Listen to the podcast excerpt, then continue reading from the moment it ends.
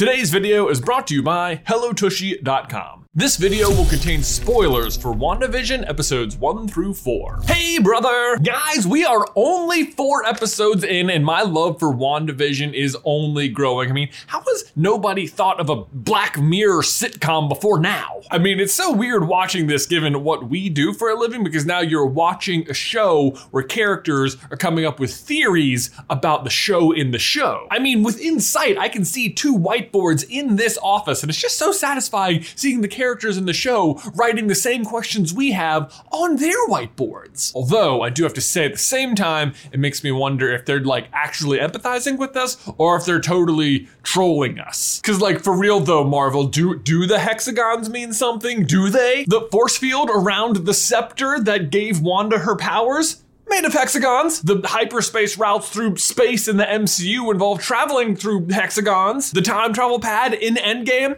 hexagon shaped? Or is it just the maybe high tech hexagons are like a sci fi trope? Huh. Oh, look, they are. But what about the beekeepers? He involved? I mean, bees make hives made of hexagons. Is there some sort of bee themed Marvel villain? Ah, yes, okay, see, Red Wasp. He has Ant Man powers, and Jimmy Woo was in Ant Man, right? And the color red seems important, but uh, since he's normally a Spider Man villain, um, or again, maybe they're just trolling us. Who knows? What I do know though is that despite Monica saying Wanda is the one behind everything, she is totally wrong. Or I guess maybe a better way to say it is not 100% correct. Either way, though, it's a misdirect because the question isn't really who, it's why. Why is Wanda doing this? And today, we find out.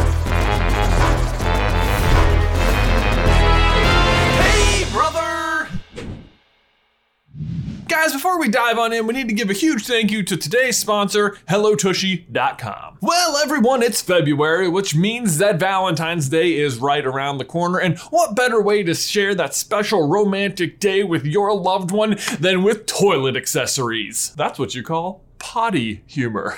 Get it? Because it's a misdirect about toilets. well done. Guys, the future of toileting has arrived and it's never been more romantic. Okay, technically, bidets aren't really the future. They've been around for centuries, but they've always been hideously expensive. And you know, hideously expensive things are kind of romantic right? Nah, who am I kidding? Toilets are romantic no matter how you slice them. Either way, what is brand new is the HelloTushy.com 3.0 modern bidet toilet attachment. It's stylish, eco-friendly, easy to install, and affordable. And and pairs oh so nicely with a dozen roses. The bidet attaches directly to your existing toilet, requires no additional plumbing or electricity, and cuts toilet paper usage by 80%. And I don't know about you, but I would be sure to include that figure in the accompanying card. Like, 80% you guys. That means the Hello Tushy bidet pays for itself in just a couple of months. Plus, every Hello Tushy bidet attachment comes with a 60-day risk-free guarantee and a 12-month warranty. This Valentine's Day, give the gift of Hello Tushy. Go to hellotushy.com slash super to get 10% off your order plus free shipping. This is a special offer just for our viewers. That is hellotushy.com slash super for 10% off. Again, hellotushy.com slash super. Link is in the description down below. Okay, so the question we were all asking before was who is doing this to Wanda? Of course, when I say we, I mean Woo, as in Jimmy Woo, who, as far as I'm concerned, has got the greatest Marvel character arc of them all at this point. Close up magic. How'd you do it, Scott? Do what? The card trick.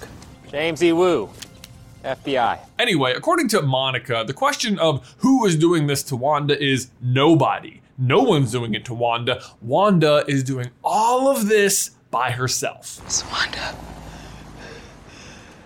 It's all Wanda. But do not fall for this. The very fact that you are getting what appears to be a straight answer in a show that is about nothing but mysteries is a dead giveaway that Monica is dead wrong. Or again, at least not 100% right. Because while Wanda may be in control of the reality inside the bubble, she is almost definitely working under the instruction or encouragement of someone much more nefarious. Now, who that is still remains a mystery, although personally I'm still leaning towards Mephisto, aka the devil within the Marvel Universe. Now, before I was looking at Agnes as possibly being Mephisto disguised within the reality itself, but it's looking more and more like Agnes is actually going to be a character called Agatha Harkness. I mean, Agnes is literally Agatha Harkness. Agnes.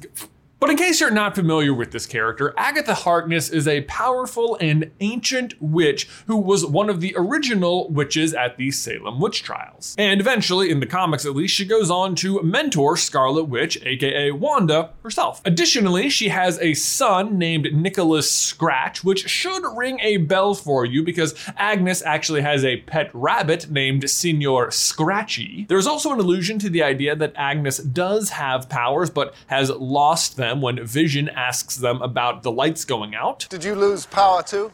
Oh, sure did. Also worth noting, I think, that on the sword whiteboard, they seem to have identified the real life identity of most of the characters within the show, but not Agnes, which is surprising because she's one of the more prominent characters on the show. Also curiously missing from that cast of characters is Agnes's husband Ralph, who she has mentioned quite a few times at this point, but who we have still yet to see on screen. The only way Ralph would remember our anniversary is if there was a beer named June 2nd. June 2nd, you say, Agnes? Well, that's interesting because June 2nd, 1692 was the first meeting ever of the Salem witches. Getting back on track though, I think the reason we haven't seen Ralph yet is because this whole case starts out as a missing persons case, and he's the person who seems to be missing. So I think his disappearance has to do with all of this starting. But we're not even done there because the final nail in the coffin that pegs Agnes as Agatha is actually the beekeeper. Yeah, so you might have noticed that despite actually seeing the agent go into the sewers and crawl into the town,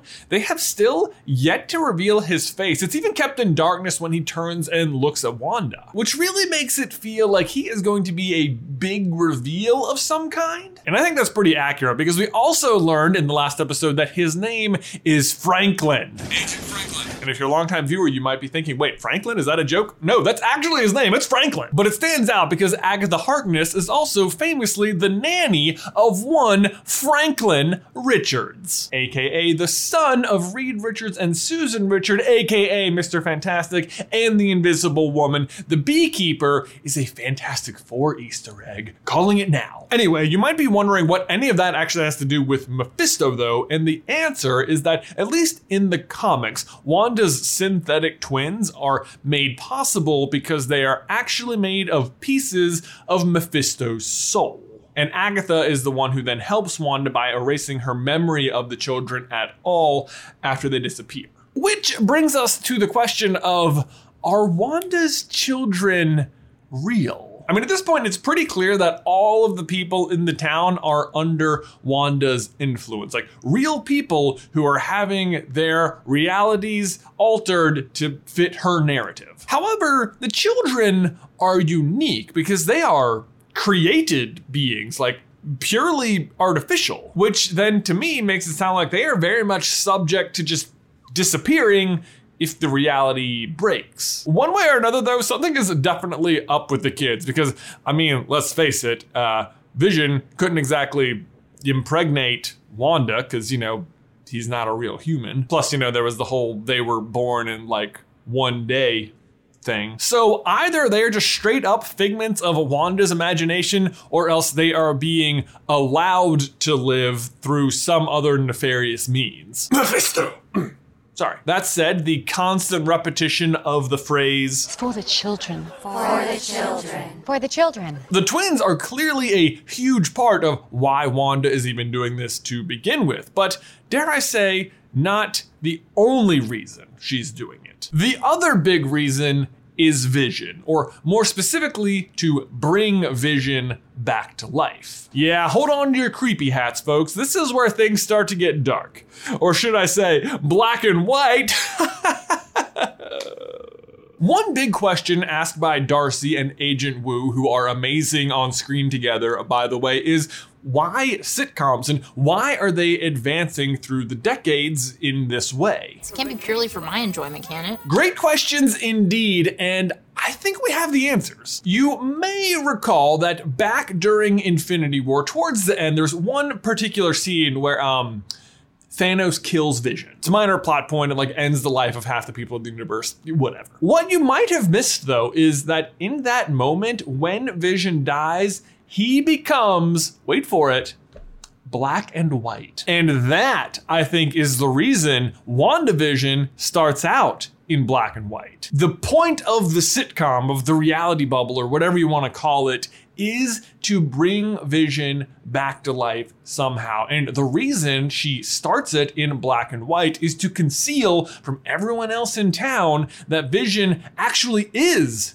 in black and white. But you might be thinking, well, sure, but Vision isn't actually there, right? So why would it matter? Oh, it matters because Vision actually is there, or his body is. Yeah, this is where it gets creepy, but no doubt you noticed in the last episode that moment where Wanda briefly sees Vision in black and white with the big hole in his head. I mean, personally, it gave me like instant full body chills, but I really I really didn't think about it that much at first. Because my gut reaction was just that Wanda was remembering that moment, having a quick and terrible flashback. But that doesn't really add up. I mean, every other moment Wanda has had a moment of like lucidity, it's been because whatever she's seeing is actually happening. The helicopter was really there. The beekeeper was really there. This wasn't a momentary flashback. His body is really there.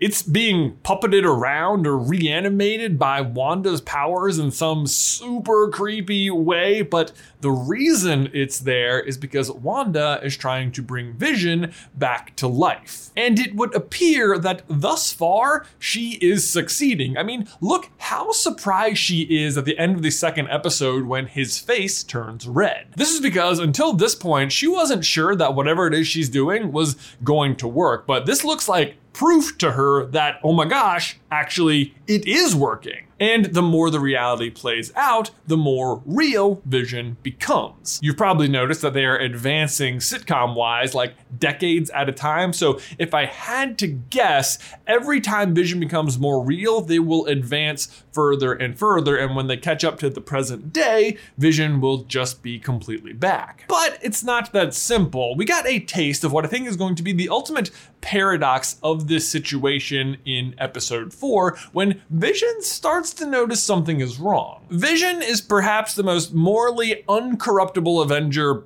of them all, like even more than Cap. We know he's worthy enough to wield Mjolnir and has like a vibranium clad grasp on what is right. But I have to tell you, I don't think reanimating a dead robot corpse and making a deal with the devil so you can have synthetic children is going to fall under the umbrella of what is considered right. So the paradox is going to be that as the reality continues to advance and Vision becomes more and more himself, he's gonna keep getting smarter and smarter, and I don't think he's going to be okay with the situation or Wanda. And doesn't that just sound exactly like the kind of trap the devil would snare you in? Yes, you can have your husband back, but he will fundamentally disagree with the morality of bringing him back and resent you for it. But no, worries, no reason to read the fine print. Sign here, please. Thanks. Have fun. It is a terribly unfortunate situation to be in, and it is, of course, so unfair that Wanda and Vision's time together got cut short. But as Vision himself so eloquently states, But a thing isn't beautiful because it lasts. Honestly, though, despite this line of reasoning, it wouldn't surprise me if they still find a way to circumvent all of the fine print and bring Vision back anyway, just as like a less powerful version of himself. I mean, it's Marvel. Is anybody ever really dead? But there you go, you guys. That is why Wanda is doing this. Ben, my question for you and everyone else is what do you think? Is Vision slowly becoming more and more alive? Is that actually his dead robotic body being moved around inside the bubble? Let me know your thoughts in the towel section down below. Also, hey, have you guys uh, heard of this app? It's uh, uh, maybe not. It's called um, TikTok? Yeah, well, Ben and I discovered it recently and it's really great and fun. And we started a TikTok. And if you want to follow us there, I mean, we're having fun with it. We have a TikTok. It's right. It's right. You could look, you should go follow us there on TikTok. Thanks as always for watching today's video, guys. Don't forget to like if you haven't already and subscribe so you don't miss any future Marvel action from us. Speaking of characters never being dead, you can check out this video to find out why Natasha is almost certainly still alive. But Ben, until next time, I will see you in another life.